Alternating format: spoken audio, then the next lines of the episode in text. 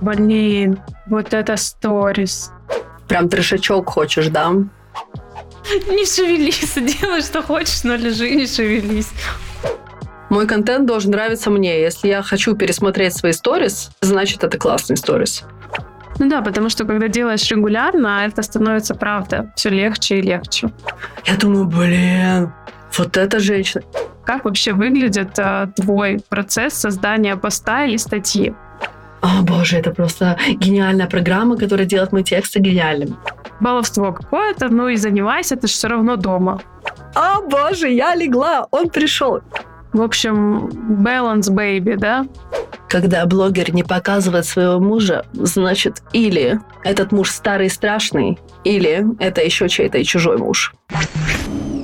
Почему тебе иногда бывает тяжело жить с мужчиной, который не знает, кто такой Чебурашка? Всем привет!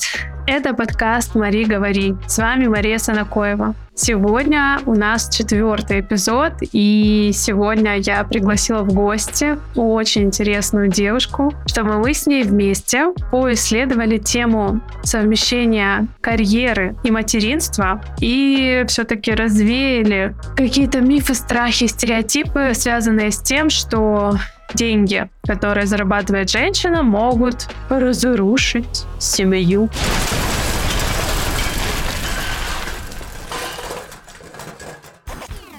У меня сегодня в гостях Юля, Юля Бандак. Очень интересная собеседница. Юля тоже ведет подкаст. Ее подкаст называется «Давай по чесноку». Кстати, очень рекомендую вам послушать, если не слышали, не знакомы. Прям классный формат разговора двух подруг о самых женских, о самых жизненных темах. Я Юлю знаю как классного блогера, и, в принципе, изначально узнала именно так, как маму троих сыновей, которые очень любят в грязи копошиться. Да, есть такое. Вот. Как стилистку, и как э, прекрасную мадам, которая живет в Стокгольме и живет вообще в какой-то другой реальности. У нас сейчас телемост, есть Сантуки, Стокгольм. Юля, расскажи о себе, пожалуйста. Ну, ты, в принципе, основные моменты рассказала. Всем привет. Меня зовут Юля, мне 36 лет. Я родилась и выросла в Эстонии, и последние 14 лет живу в Стокгольме. И да, я выращиваю троих сыновей, им 7, 5 и 2. А также давно веду блог, много лет. И потом, когда я вышла в декрет, то это превратилось в такое прикольное времяпрепровождение, где можно выйти, поболтать с другими людьми, себя показать, других посмотреть, развлечься как-то. И как-то, ну, так оно все и пошло. А потом я выучилась на стилиста, и вот уже с 2019 года я работаю стилистом. И, собственно, все мои клиенты, все мои эм, первые клиентки, они были через блог. Сейчас уже, конечно, и сарафанное радио тоже работает. А также я веду курсы и интенсивы по составлению гардероба, чтобы максимально масштабировать свою идею о том, что одеваться хорошо, красиво может каждый, причем это красиво для каждого свое. Будь ты мама в декрете или девушка в офисе, ну, в общем говоря, одежда должна быть способом самовыражения, на мой взгляд. И я всегда топлю за этичность, экологичность и за осознанность. Поэтому блог для нахождения людей, которые считают так же, он просто максимально подходит. А ты больше блогер, стилист или подкастер? Я больше стилист. Человек и пароход. Интересно, а что тебе больше денег приносит? Стилистика. А ты вообще когда-нибудь сталкивалась с каким-то мнением, ощущением, не знаю, конфликтом в твоей семье или вне ее, может быть, у знакомых, связанным с тем, что якобы успех женщины, ее какая-то финансовая грамотность, финансовые ее успехи влияют на отношения, на семью, что хорошая женщина должна заботиться о детях, а не о всяких там клиентах, которых нужно одеть в блогах, да, какие блоги вообще. И деньги должен зарабатывать мужик. Было? Было. И я расскажу, откуда ноги растут, потому что я замужем за сирийцем. Мой муж, он родился в Сирии, в Алеппо, и приехал в Швецию, когда ему было 6 лет с семьей. Они приехали как беженцы, потому что на тот момент были в стране конфликты между мусульманами и православными, а семья моего мужа, они православные. И в итоге, да, получилось так, что они переехали в Швецию. Удивительное рядом. Православный сирийцы. Да, кстати говоря, их довольно много. И в Швеции довольно большая сирийская диаспора. Так что мой муж хоть и вырос в Швеции, он никогда себя шведом не назовет. Он сириец, мы воспитываем детей как сирийцев, они считают, что они сирийцы. И поэтому, конечно же, вот этот момент, что я выхожу не просто за какого-то мужчину, а еще и за диаспору, которая стоит за ним, за его родителей, он сначала не был для меня так очевиден. Я, надо сказать, ну, почти единственная с тех пор даже иностранка, которая вошла именно конкретно в нашу семью. Все остальные, они женаты на сирийцах. Приходилось тебе бороться за место под денежным солнцем? Нет, нет, вообще нет. Мы познакомились с моим мужем, когда он жил в Барселоне. Мы познакомились в ночном клубе, пили, курили, я не знаю, там, тусили. В общем, никакой прекрасной и благопослушной женщины я себя не позиционировала вообще никак. Ну, мой муж просто, он немножко другой. Он делает то, что он хочет, выбирает то, что он хочет, и, в принципе, не сильно слушает кого-то. Но для него было важно, чтобы я была одной религии с ним. Это был такой моментик. И тут чек, галочка оказалась в нужном месте. Когда ты растешь девушкой в сирийской диаспоре, то от тебя ожидают, что ты, когда выйдешь замуж, ты будешь в первую очередь воспитывать детей, и карьера у тебя будет на десятом месте. Конечно же, современные мои ровесницы, они уже и учились в университетах, они хорошо знают язык, то есть это уже эмигранты второй и третьей волны. Но все равно это остается, это зашито в культуре, что женщина, она дома, она с детьми, семья на первом месте, а работа, деньги, карьера, это все, это все мужское. Так что непонятки были и довольно сильные в начале. Ну, во-первых, для моего мужа, в принципе, не особо понятно, что я там делаю в этом Инстаграме, что такое соцсети. Его нет ни в одной соцсети, у него нет даже Фейсбука для него долгое время было каким-то просто нонсенсом, что я столько времени провожу в телефоне. И он не, сильно понимал, как там можно заработать деньги. Хотя о деньгах вопрос не стоял. То есть я работаю не, не из-за того, что мне э, иначе будет не на что жить. Просто меня так воспитали, что женщина должна быть независима от мужчины. И иметь свой доход, иметь свое образование, иметь свою карьеру. Но так или иначе, э, как бы необходимости нет для меня работать. Точнее, тогда точно не было. Ты это делаешь из удовольствия. Я это делаю, да, потому что я хочу. Если бы я сказала мужу, знаешь, я завтра решила вообще не работать, он бы сказал, окей, хорошо, будь домохозяйкой. Это самая сложная, самая, я считаю, уважаемая и нужная работа в мире. Поздравляю тебя, Юля, с прекрасным выбором. Но со временем он, конечно, понял, что это классная самореализация для меня, это хорошие деньги, которые я, опять же, могу вложить и в себя, и в семью, и в дом, вообще куда угодно. И плюс, что, наверное, даже спасло нашу семью в какой-то момент, это тот факт, что я могу работать из дома.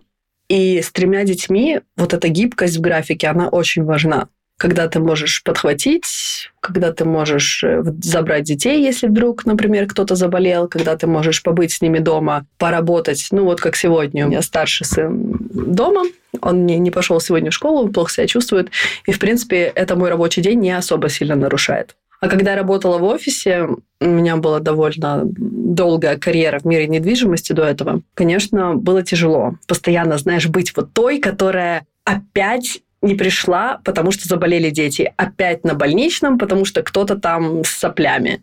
И вот этот момент пропал. И это очень мне нравится. И ему тоже, конечно. А не нервно для тебя совмещать твои какие-то задачи, дела, может быть, горящие дедлайны и детей, которые внезапно остались дома? Нервно, да. Я не могу сказать, что я такая, ах! Все-таки нервно. Да. Ах. Мне вообще не плевать. Я порой на себя волоса просто рву, но собираюсь в кучу и делаю и с детьми, и дела.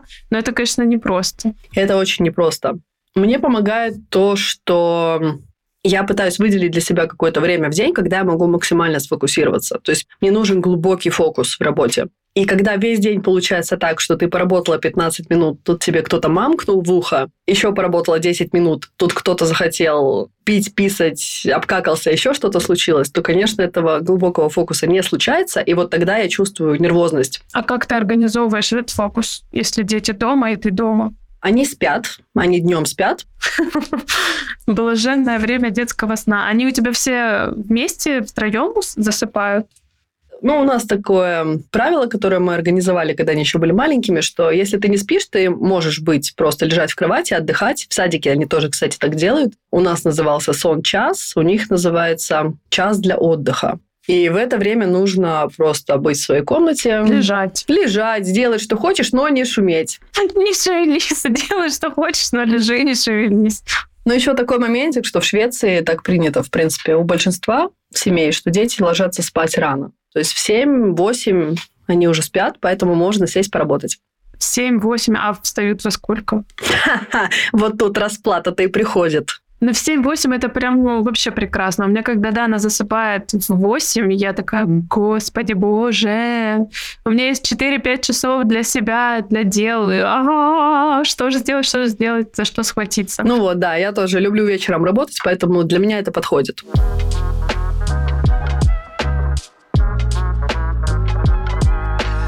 Мы говорили о том, в принципе, сталкивалась ли ты с каким-то конфликтом на тему твоей реализации. То есть все-таки как ты сказала, это было, и пришлось немножко побороться, но в целом муж не был слишком уж против, потому что он считал, что баловство какое-то, ну и занимайся, ты же все равно дома. Ну, что ты там пишешь в телефоне, ковыряешься, так? Ну, не совсем так. Он, скажем, к любой, в принципе, вещи относится следующим образом. Если ты не задвигаешь свою материнскую, родительскую роль на задний план, а она у тебя всегда на первом месте, делай, что хочешь. И когда я немного, бывает, теряю берега, когда у меня идет какой-нибудь запуск или много клиентов в какой-нибудь месяц, например, в декабрь, всем нужно срочно же быть красивыми, корпоративом, у меня много персональных шопингов и всего такого. И у меня фокус этот очень-очень быстро съезжает, потому что я обожаю работать. Мне кажется, я не сильно талантливая мать, я талантливый стилист. Вот. Даже немного запнулась, пока это сказала. Господи, кто услышит. Ну, правда, я очень люблю работать. Я обожаю работать. И поэтому он служит таким вот как бы ориентиром, что Юля, ты что-то тут это, закапываешься, тебе пора отдохнуть, тебе пора больше времени детям уделить. И до тех пор, пока я этот баланс соблюдаю, никаких проблем у нас, в принципе, нет. Но хотя был моментик, когда я блог вела из туалета, потому что я проводила в сторис типа по 6 часов в день, потому что это меня жутко вштыривало, и это, конечно, был сильный перекос. Это когда было? Это было, наверное, типа девятнадцатый год. А, я помню, я же тогда тебя узнала. Я смотрела твои сторис и думала, блин, вот это сторис. Я вообще в восхищении пребываю. Как можно так вести сторис каждый день, как будто кино, а, реалити-шоу. Ну вот кино из туалета, хей-хей.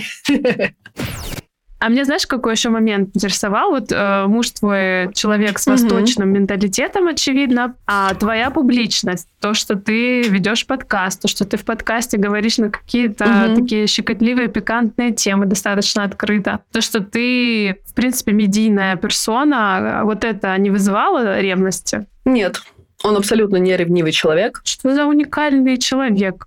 Сириец, православный, неревнивый.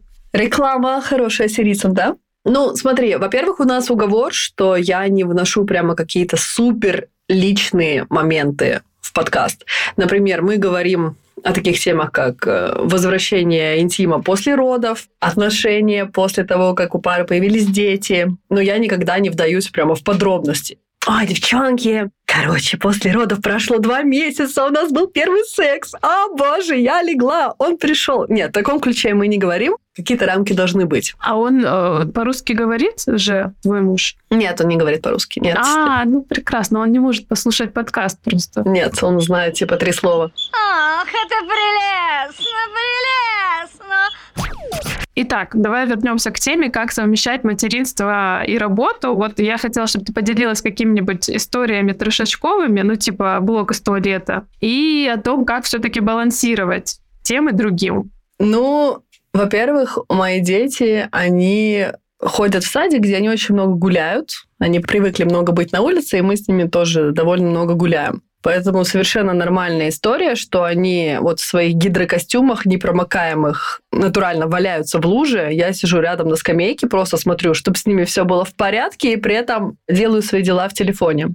Вот в этом все-таки хорошо, что их трое, они друг друга занимают, и мало когда ко мне кто-то подбегает и что-то от меня хочет. А прохожие не подбегают и не говорят, что вы за мать. Это не принято в Швеции, да? Это Швеция, это что? Пока ты ребенка не бьешь и не орешь на него, никто никогда не подойдет. Ну, даже если будешь орать, в принципе, это тоже твое дело. Бить нельзя. Так, то есть дети копошатся в грязи, а ты пишешь посты. Берите на заметку. Ну, нет, писать посты я так нет, писать посты я так не могу. Я могу, например, сторис так запостить. Что еще? Ну, мы обычно с мужем договариваемся, что в какие-то определенные дни у него что-то есть на работе, что очень важно. И в этот день я себе ничего не ставлю. У нас такой большой календарь бумажный, он висит на холодильнике, и мы туда записываем все свои дела и детские дела. То есть мы пробовали всякие там приложения, но, блин, это для меня не работает, я очень рассеянная, я забываю в это приложение посмотреть, поэтому мне вот нужно, чтобы было прям на виду. Пошла кофе с утра наливать, увидела, ага, сегодня это. И также с моей работой, когда у меня, например, запуск, или в те дни, когда у меня клиенты офлайн, то он не ставит себе никаких суперважных вещей, чтобы если вдруг дети заболели или что-то случилось, он мог бы быть на подхвате. А он работает из дома или в офисе? Он работает из дома, и так произошло после пандемии. Он начал работать из дома, и так, в принципе, все и осталось, что тоже стало супер. Это шикарное вообще решение для всех. Но сейчас он учится, поэтому вот этот месяц он на практике, так что я вот одна дома. А ты же его не показываешь мужа своего Never-never. А почему? Он попросил. Он настолько отсутствует в соцсетях, что он даже да, в моем инстаграме не присутствует. Он попросил, да, он сказал, что не хочу быть в инстаграме в твоем. Говорит, наберешь 100 тысяч подписчиков, тогда выйду. То есть у нас есть шанс все-таки увидеть мужа. Друзья, подписывайтесь на Юлю. Мы хотим увидеть мужа Юлина уже много лет. А тебе предлагаю в шапку профиля написать «Наберется 100к, увидите мужа». Я не думаю, что это так интересно. Ну как неинтересно? Мне кажется, это очень интересно. Что может быть интереснее? Ну да, как мне написали, обычно, когда блогер не показывает своего мужа, значит, или этот муж старый и страшный, или это еще чей-то и чужой муж. Да, или мужа нет.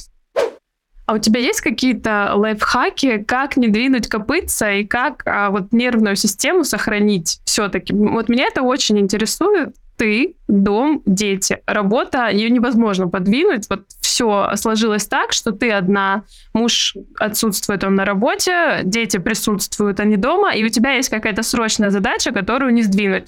Допустим, у тебя запуск идет, вот тебе надо выложить кровь из носа, выложить прогрев или сторис, пост написать. То есть ты не можешь никак этого не сделать, тебе прям надо. Я делаю так. Я обычно в такие дни выкладываю сторис куском. То есть я все за день там снимаю, что-нибудь, что я думаю подойдет.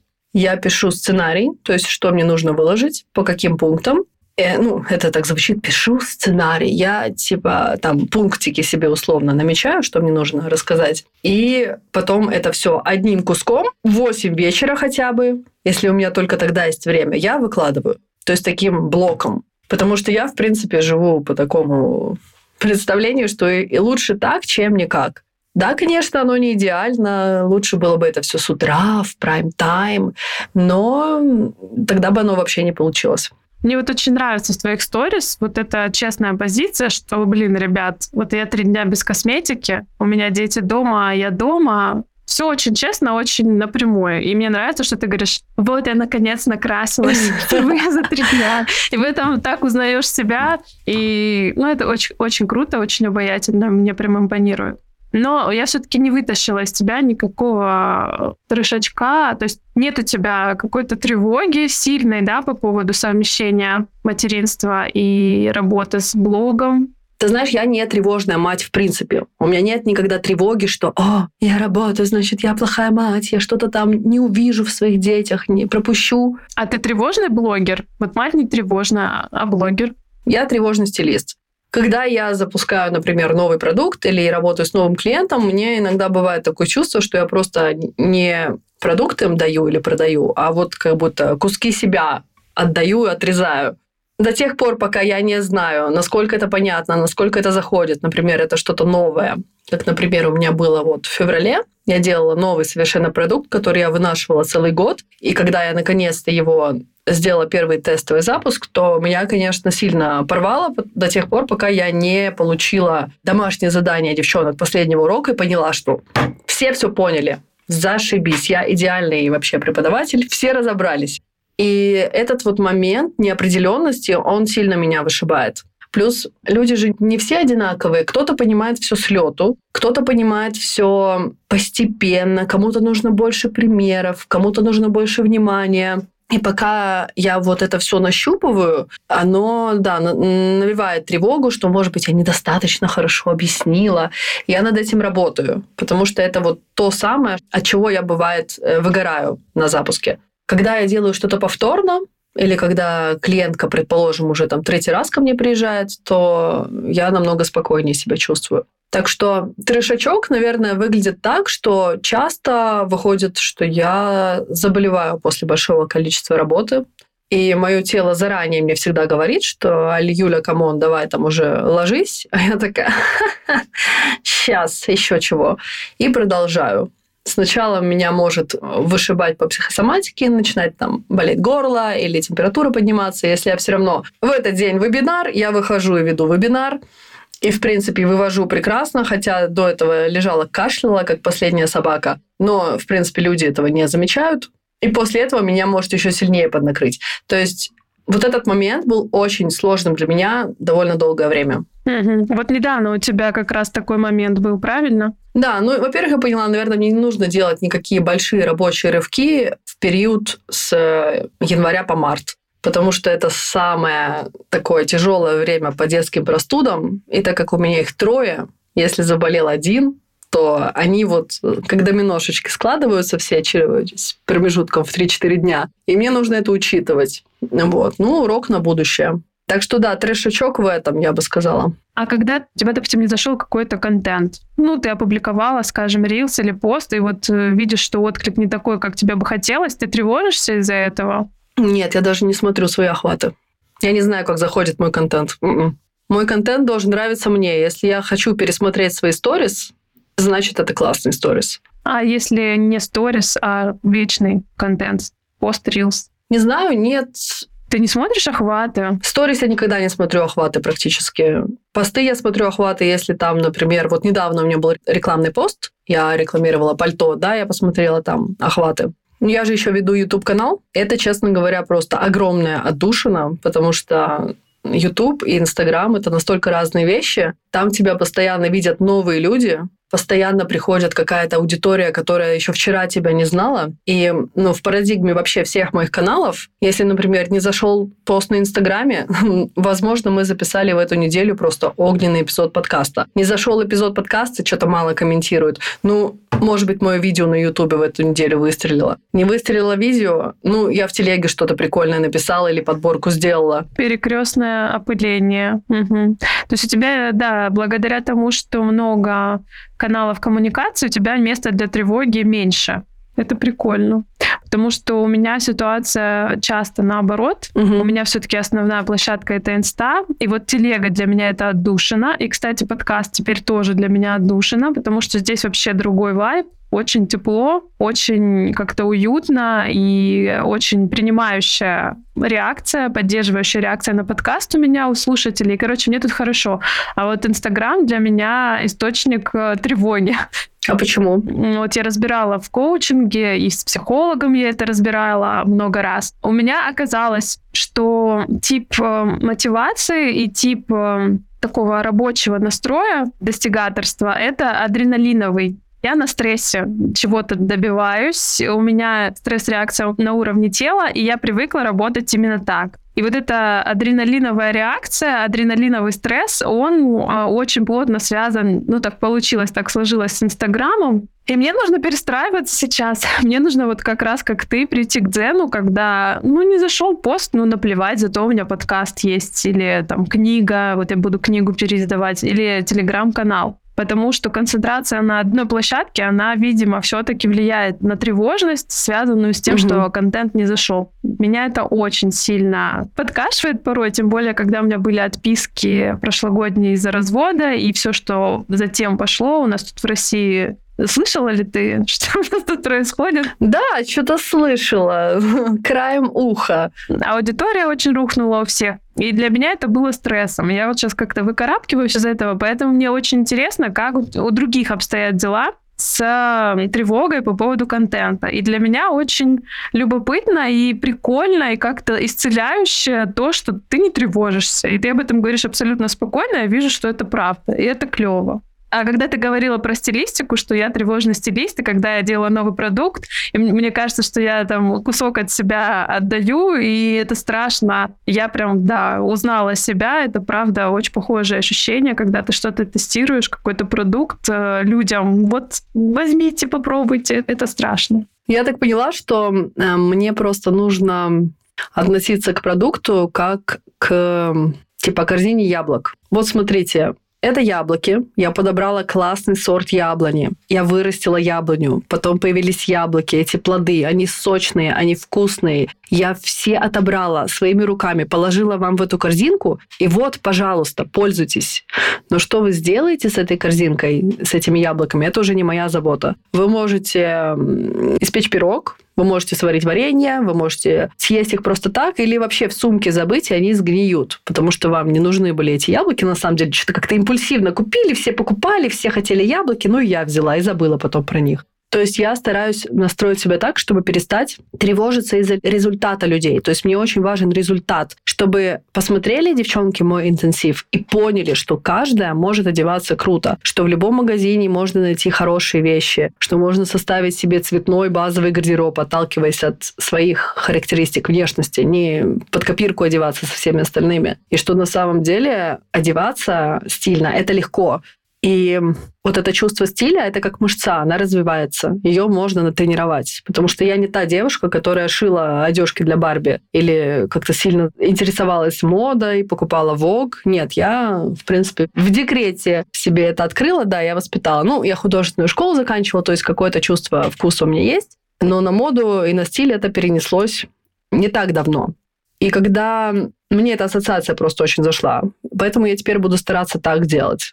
И, возможно, еще важен опыт и время. Блоги я веду с 2012 года, у меня были взлеты, падения. Вот как раз я хотела спросить, как ты пришла в блогерство?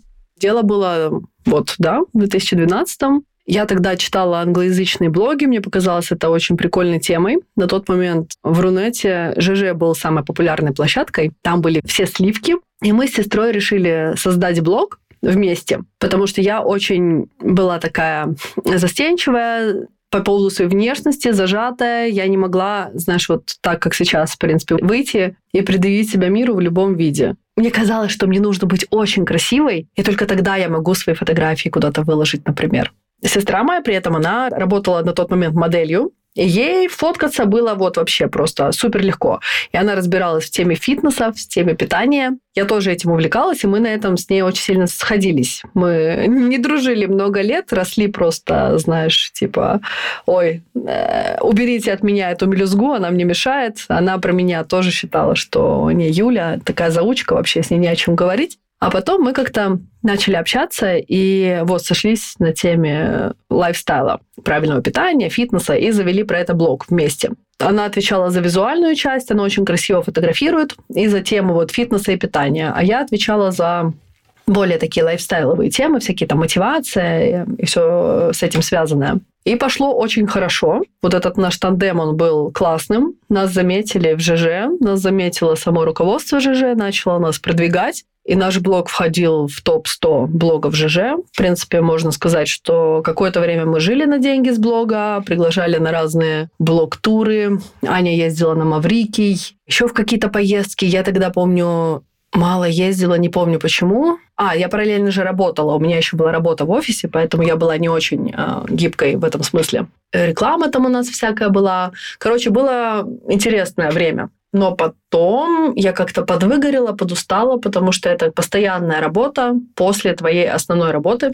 И Аня тогда тоже переехала в Швецию, она открыла свое дело, у нее туда стали силы уходить. А я перешла на новую работу с более высокой зарплатой и высокой должностью. Я подумала, что, ну, блин, что я тут что-то какие-то там пишу в интернете, какие-то фотки выкладываю, то ли дело понятная шведская уважаемая компания, зарплата, положение в обществе. Я могу людям сказать, я менеджер по обслуживанию недвижимости, а не я блогер. Что такое я блогер? Кому ты это скажешь? Все скажут, а чё, блогером заделалась? М-м. И на тот момент мы перестали вообще вести блог. Мы ничего не делали, там пару лет, наверное, даже. В Инстаграме мы обе были зарегистрированы, но я не сильно туда что-то выкладывала, именно потому что тогда Инстаграм был площадкой для визуала, а мне очень тяжело делать визуал. Фотографировать мне до сих пор тяжело. Правда? А что тебе легко? Видео? Тексты? Мне легко снимать сторис, мне легко писать тексты, мне легко снимать себя на YouTube, мне легко говорить. Мне тяжело красиво сфоткать. Почему-то это для меня такой немножко камень преткновения, хотя, казалось бы, вроде бы это не так сложно. Но на тот момент для меня это было очень сложно. Сейчас уже легче, я приноровилась, я, конечно, с этим справляюсь, но тогда мне прям было вообще тяжело, поэтому я плохо вела Инстаграм, иногда там постила что-то. И в какой-то момент, ну, по-моему, это как раз-таки в декрете было в первом, я начала смотреть на это как на способ времяпрепровождения.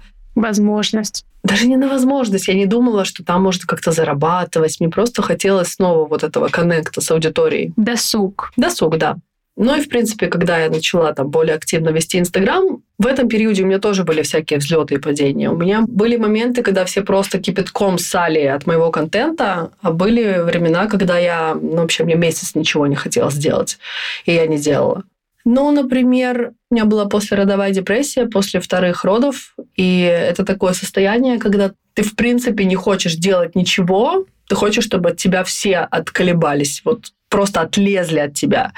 Ты не хочешь говорить, тяжело очень говорить вот именно вот эти слова из себя вытаскивать, а уж выйти и что-то сказать и какую-то энергию передать, ну, вообще тяжко. Когда это случилось, у тебя уже была аудитория, и уже сложился какой-то контекст в блоге. Ты переживала, что ты как-то разочаровываешь ожидания своих подписчиков? Да, конечно. То есть они привыкли, что такая типа веселая мамашка, стебусь там постоянно. Ну, хотя юмор это тоже было в каком-то смысле, наверное, защитная реакция, потому что тогда еще вот мы притирались с мужем, не все было как-то понятно в семье, я осознала, что вот это все, вот эта сирийская диаспора, это такая тяжелая для меня вещь по тем временам. Сейчас я уже просто там, как рыба в воде, я поняла все законы, все правила, я легко им следую, и меня это никак не тяготит. Я даже вижу в этом прелесть очень большую, принадлежать к такому клану. Но тогда вот я просто была на каком-то распутье, на раздрае, не понимала, где я оказалась, с кем я оказалась. И в целом весь мир выглядел очень непонятно, и будущее оказалось просто очень туманным. Как долго продлился этот период? Я могу сказать так, что вот первый год своей жизни своего сына я плохо помню. Второго сына? Да, второго сына. То есть э, меня сестра спрашивает, например, а как ты делала то-то? Я такая, я просто, я не помню, как я это тогда делала. А когда там Саша сказал первое слово, вообще не помню. Вообще просто стерся этот момент. И то есть я ухаживала за ним, все, я там ходила гулять. Ну, разумеется, да, свои функции выполняла, но, видимо, на каких-то резервных силах. А ты потом как-то отрефлексировала это в блоге, что тебя не было, что ты прожила за этот период какую-то трансформацию, да? Да, я отрефлексировала, и тогда как раз мы начали подкаст, потому что я поняла, что мне было тяжело не иметь какой-то компании женской, где говорят о чем-то вообще другом, не о детях. Не о том, кто как покакал и каким цветом, и а мой-то вчера, девчонки. Мне это было неинтересно, у меня была какая-то, знаешь, такая тоска по своей, даже не по жизни, а по мне, которая была раньше и которая больше никогда не вернется. И я как-то не попрощалась, наверное. И я очень резко произошла перестройка. Я не осознавала, что два ребенка будет настолько сложнее, чем один ребенок, и что будет настолько меньше сна.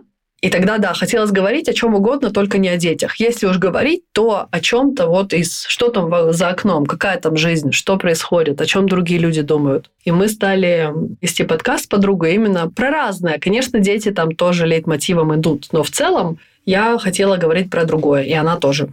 И так оно и пошло, что рефлексия по депрессии и по всяким там другим тяжелым вещам, она переросла в проект, который стал интересен многим.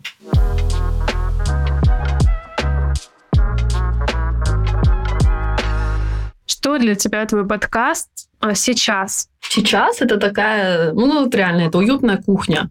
У нас подкаст называется «Давай по чесноку», но это вот такое место, где ты можешь прийти и куда ты можешь принести свои мысли, которые никуда больше не вписываются. Ну, для тебя не секрет, что Инстаграм, он требует от нас определенного формата. Ты не можешь выйти в сторис и базарить там пять минут о чем-то. Оформить надо разные виды, лицом, не лицом, там еще как-то, чтобы воспринималась твоя мысль. Да, да, надо выдерживать формат, чтобы это все работало. Да. да, и если ты не выдержишь формат, люди все равно как-то не так прочитают, не так поймут, если мысль очень сложная или очень длинная. И я все-таки стараюсь разграничивать, что не мешать слишком много личного в постах. Я посты все-таки больше использую как для выражения себя профессионально, как стилиста, чем как э, личность, как веселую мамашку, как это было раньше. Э, для личности у меня сторис и эфиры. И вот все равно как будто не хватает. То есть я не могу совсем какие-то такие вещи, для которых нужно время. То есть ты должна описать, например, почему тебе иногда бывает тяжело жить с мужчиной, который не знает, кто такой Чебурашка как бы это не расскажешь за два дня. И у нас был какой-то смешной очень эпизод, где я говорила, блин, вот говорю ему, перевожу, малиновый закат стекает по стене. Ну красиво же. Малиновый закат стекает по стене. Он такой, чё? Что стек? О чем ты говоришь? Я такая, господи, где я оказалась? Он не понимает коржа. Вот, и, ну, про такое тоже хочется говорить именно с подругой и в компании подруг, потому что это такие вещи, из которых состоит повседневная жизнь. Их тоже нужно, ну, у меня есть потребность пообщаться про это и посмотреть, одна ли я такая, или у кого-то еще такие же мысли, сомнения, проблемы. И тогда становится и легче, ну и в целом как-то ты не так серьезно к себе относишься и к своим проблемам. Да, понимаю тебя. Я хочу спросить тебя о текстах. Расскажи, пожалуйста, как ты их пишешь, потому что они у тебя живые, классные. Как вообще выглядит э, твой процесс создания поста или статьи? Наверное, самая такая частая фишка, которую я использую, что я начинаю писать пост с середины. То есть я пишу сразу то, что я хочу сказать меня бесит то-то, то-то, то. Или я сегодня увидела то-то, то-то, то. И я не думаю о том, какой там цепляющий заголовок будет, как читателя к чему подвести. То есть я пишу сразу же суть. А потом я пишу начало вступления, потом я пишу концовку. Ну или там концовку и вступление последним. Так часто бывает. И потом я обычно прогоняю свои посты через сервис Главред. Э, для того, чтобы убрать лишнее, я обычно вот после того, как я написала, сильно сокращаю пост. Кратко сестра таланта. И я делаю текст максимально легко читаемым. И в этом сервисе это легко сделать. А главред не убирает какие-нибудь э, твои авторские словечки? Ты потом возвращаешь? Убирает. Ну, как бы он же не автоматом это делает, он мне подчеркивает, что вы имели в виду под словом motherfucker.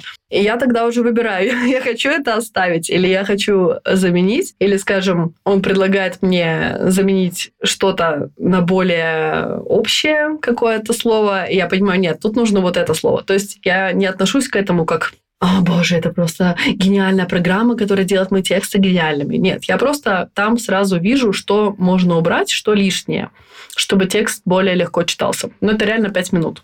А как часто ты пишешь тексты? Вот. Не очень часто, не так часто, как мне хотелось бы. Я могу писать намного чаще, чем я это делаю. Но вот почему-то последний год у меня так сложилось, что я стала меньше писать. Рилсы, кстати, тоже я не очень много делаю. У меня сторис. Сторис — это мой формат. Я обожаю сторис, и плюс YouTube тоже занимает время. У меня есть определенное вот количество времени, которое я могу потратить на Инстаграм в день. И я часто выбираю потратить его на сторис, чем на пост. А были какие-то посты, которые рождались в муках? Нет. Все легко.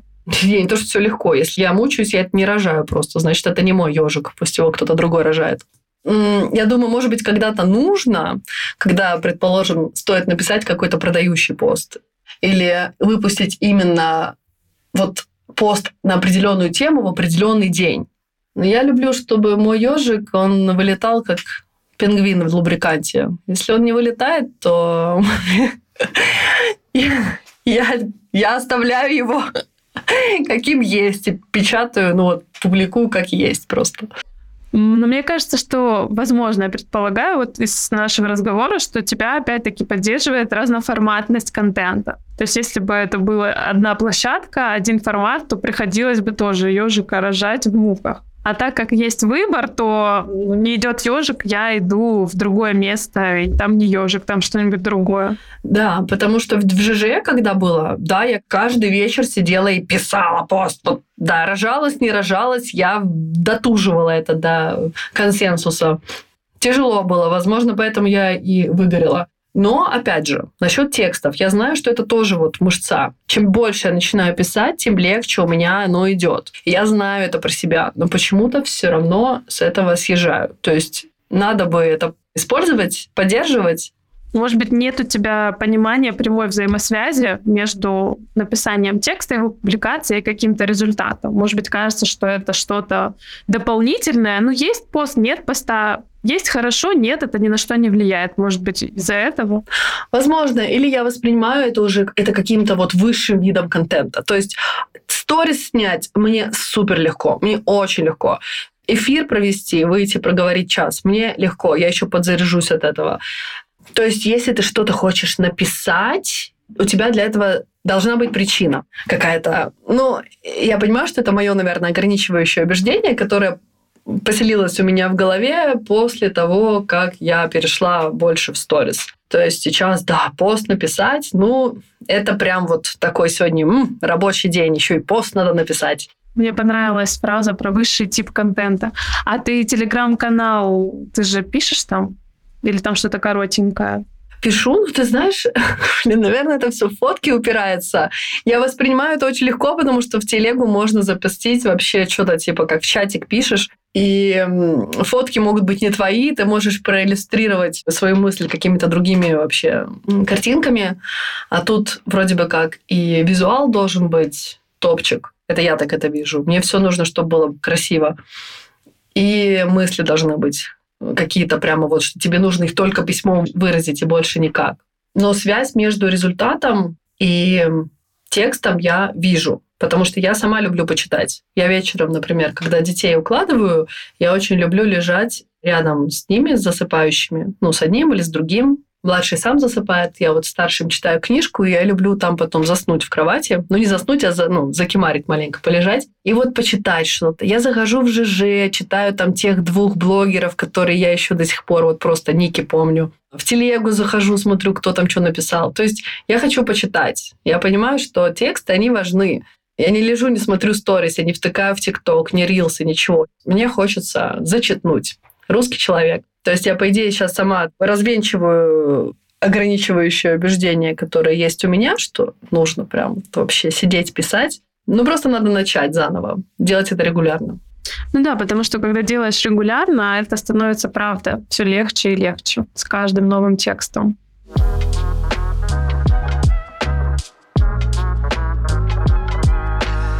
У тебя есть подруги, у которых не получилось совмещать материнство и работу?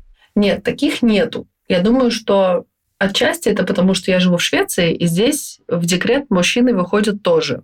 И э, уход за ребенком, он, как правило, напополам. Поэтому карьера обычно и у мужчины, и у женщины, и это не считается чем-то странным, что женщина там с 8 месяцев ребенка передает его папе и выходит на работу.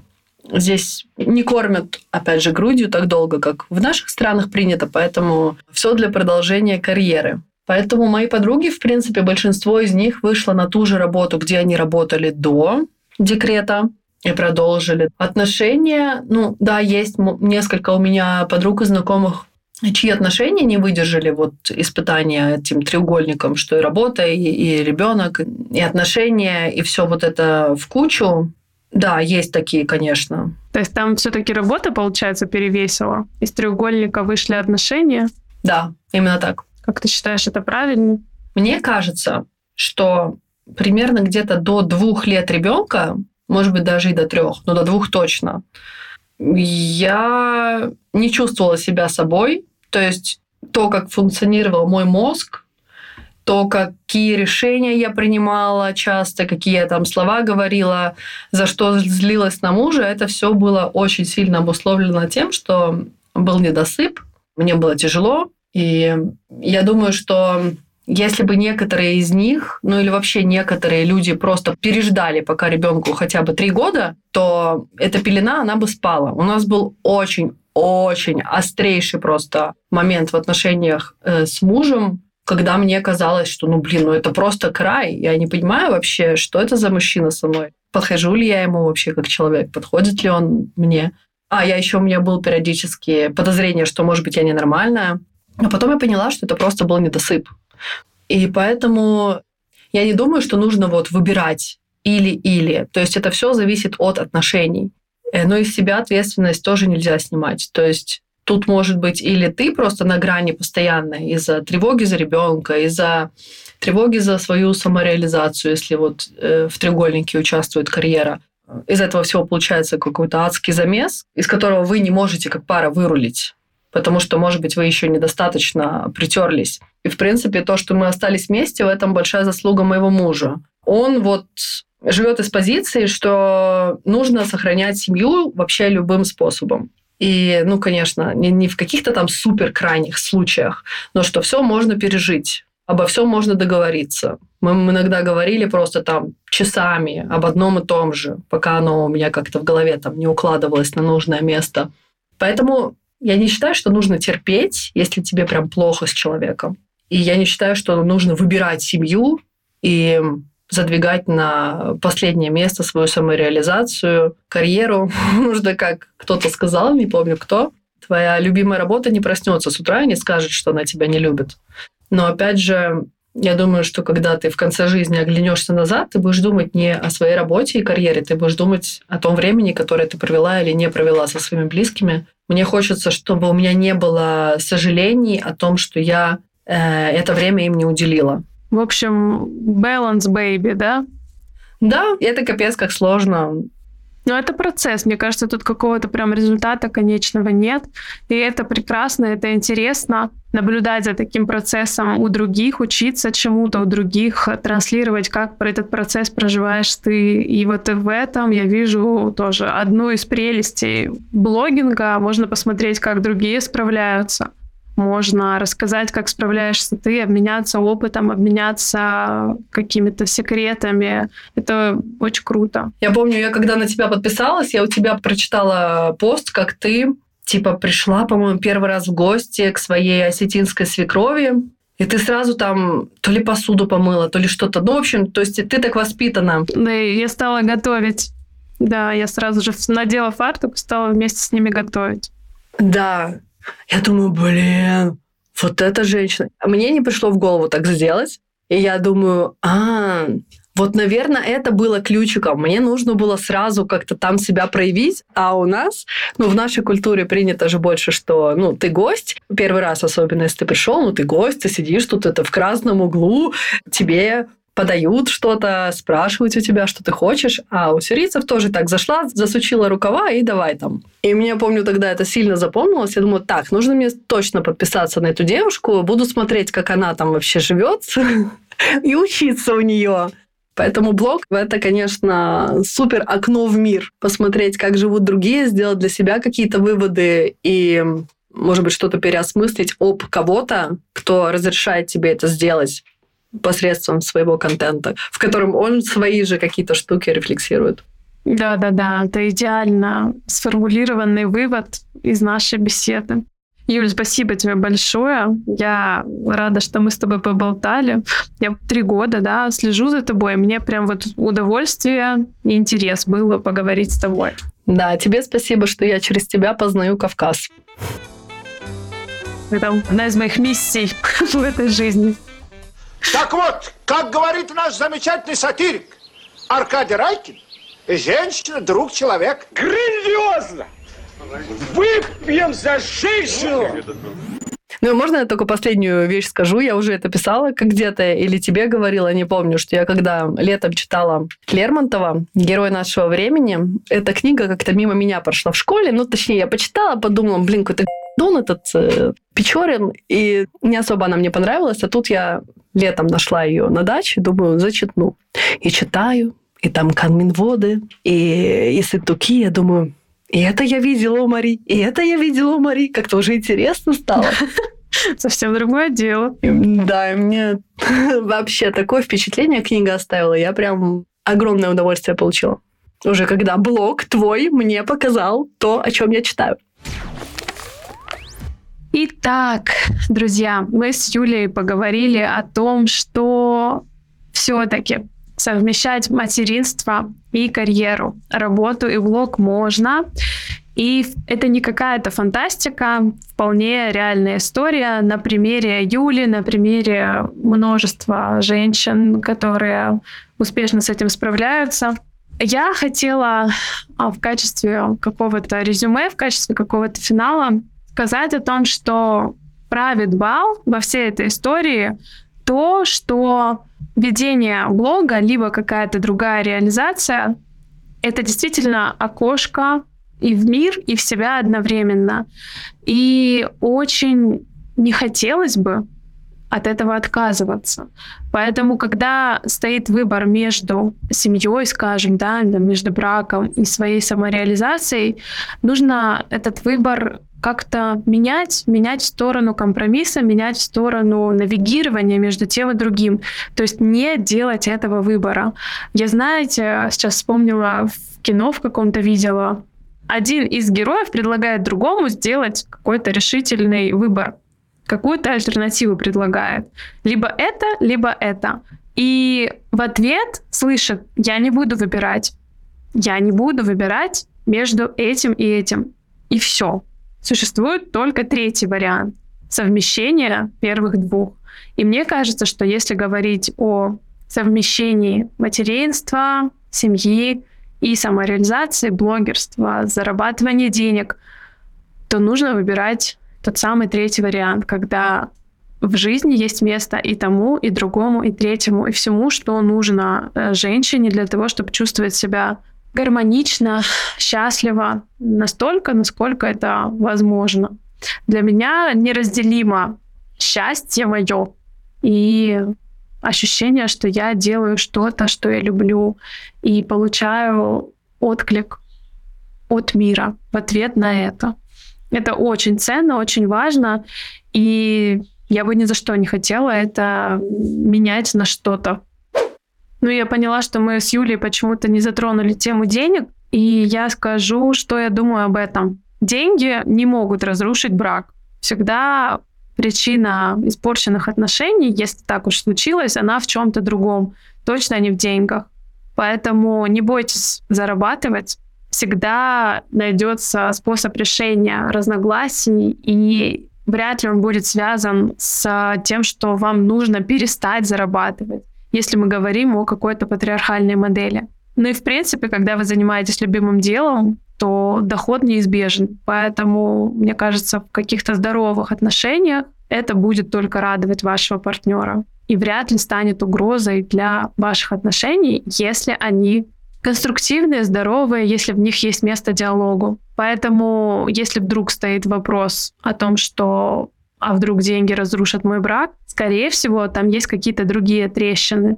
И они начались вовсе не с денежных вопросов, а с чего-то другого. Поэтому пусть э, финансы, ваш заработок станет каким-то позитивным триггером для того, чтобы разобраться в недопонимании между вами. Я думаю, что с этого ракурса все выглядит достаточно перспективно. Если возникла проблема, которую подсветили деньги в отношениях, это значит, что нужно эту проблему решить и найти ее истинное местоположение. Оно не там, где деньги. Оно где-то в другом месте. Я с 99% уверенностью могу это сказать. Деньги, они подсвечивают, но не являются источником проблем в отношениях. Но это мое мнение. На этом все. Надеюсь, вам было интересно. И напоминаю, что мне очень важна ваша поддержка. Вы можете поставить сердечко Яндекс Музыке, поставить звездочки в Apple подкастах, подписаться на подкаст на той платформе, где вы слушаете меня и моих гостей, и оставить свои отзывы. Это поможет подкасту расти. Следующем эпизоде я расскажу про основные жанры текстового блогинга, о чем писать, что вы читали. Это будет сольный выпуск, где я буду вещать на эту тему много интересного. Обязательно подписывайтесь на подкаст и встретимся в следующем эпизоде. А ссылки на меня и на Юлю будут в описании этого эпизода. Обсудить его и задать вопросы мне, Юле и другим гостям моего подкаста можно в телеграм-канале Мари говорит. Ссылка будет в описании. Заходите, у нас там тепло и весело. Встретимся через неделю. С любовью, Мари. А, да, чуть не забыла. Я хочу сделать конкурс отметок в сторис чем-то постоянным. Подкасту очень важно расти, как я уже сказала, поэтому отмечайте в сторис меня, когда слушаете подкаст, делитесь своими впечатлениями, любыми мыслями, которые пришли вам в голову. Что-то, может быть, подсветилось, что-то с другого ракурса вы увидели. Расскажите об этом, отмечайте меня в сторис. Можно прилепить картиночку, обложку подкаста. Можно как-то покреативить, неважно. Главное рассказать, что вы слушаете подкаст, дать его название и отметить меня. Всем, кто это сделает, улыбнется удача, я подарю подарок. У меня это вебинары по копирайтингу и блогингу и workbook с идеями постов для вашего блога. В любом случае, это очень полезно. Все, пока-пока. До скорых встреч.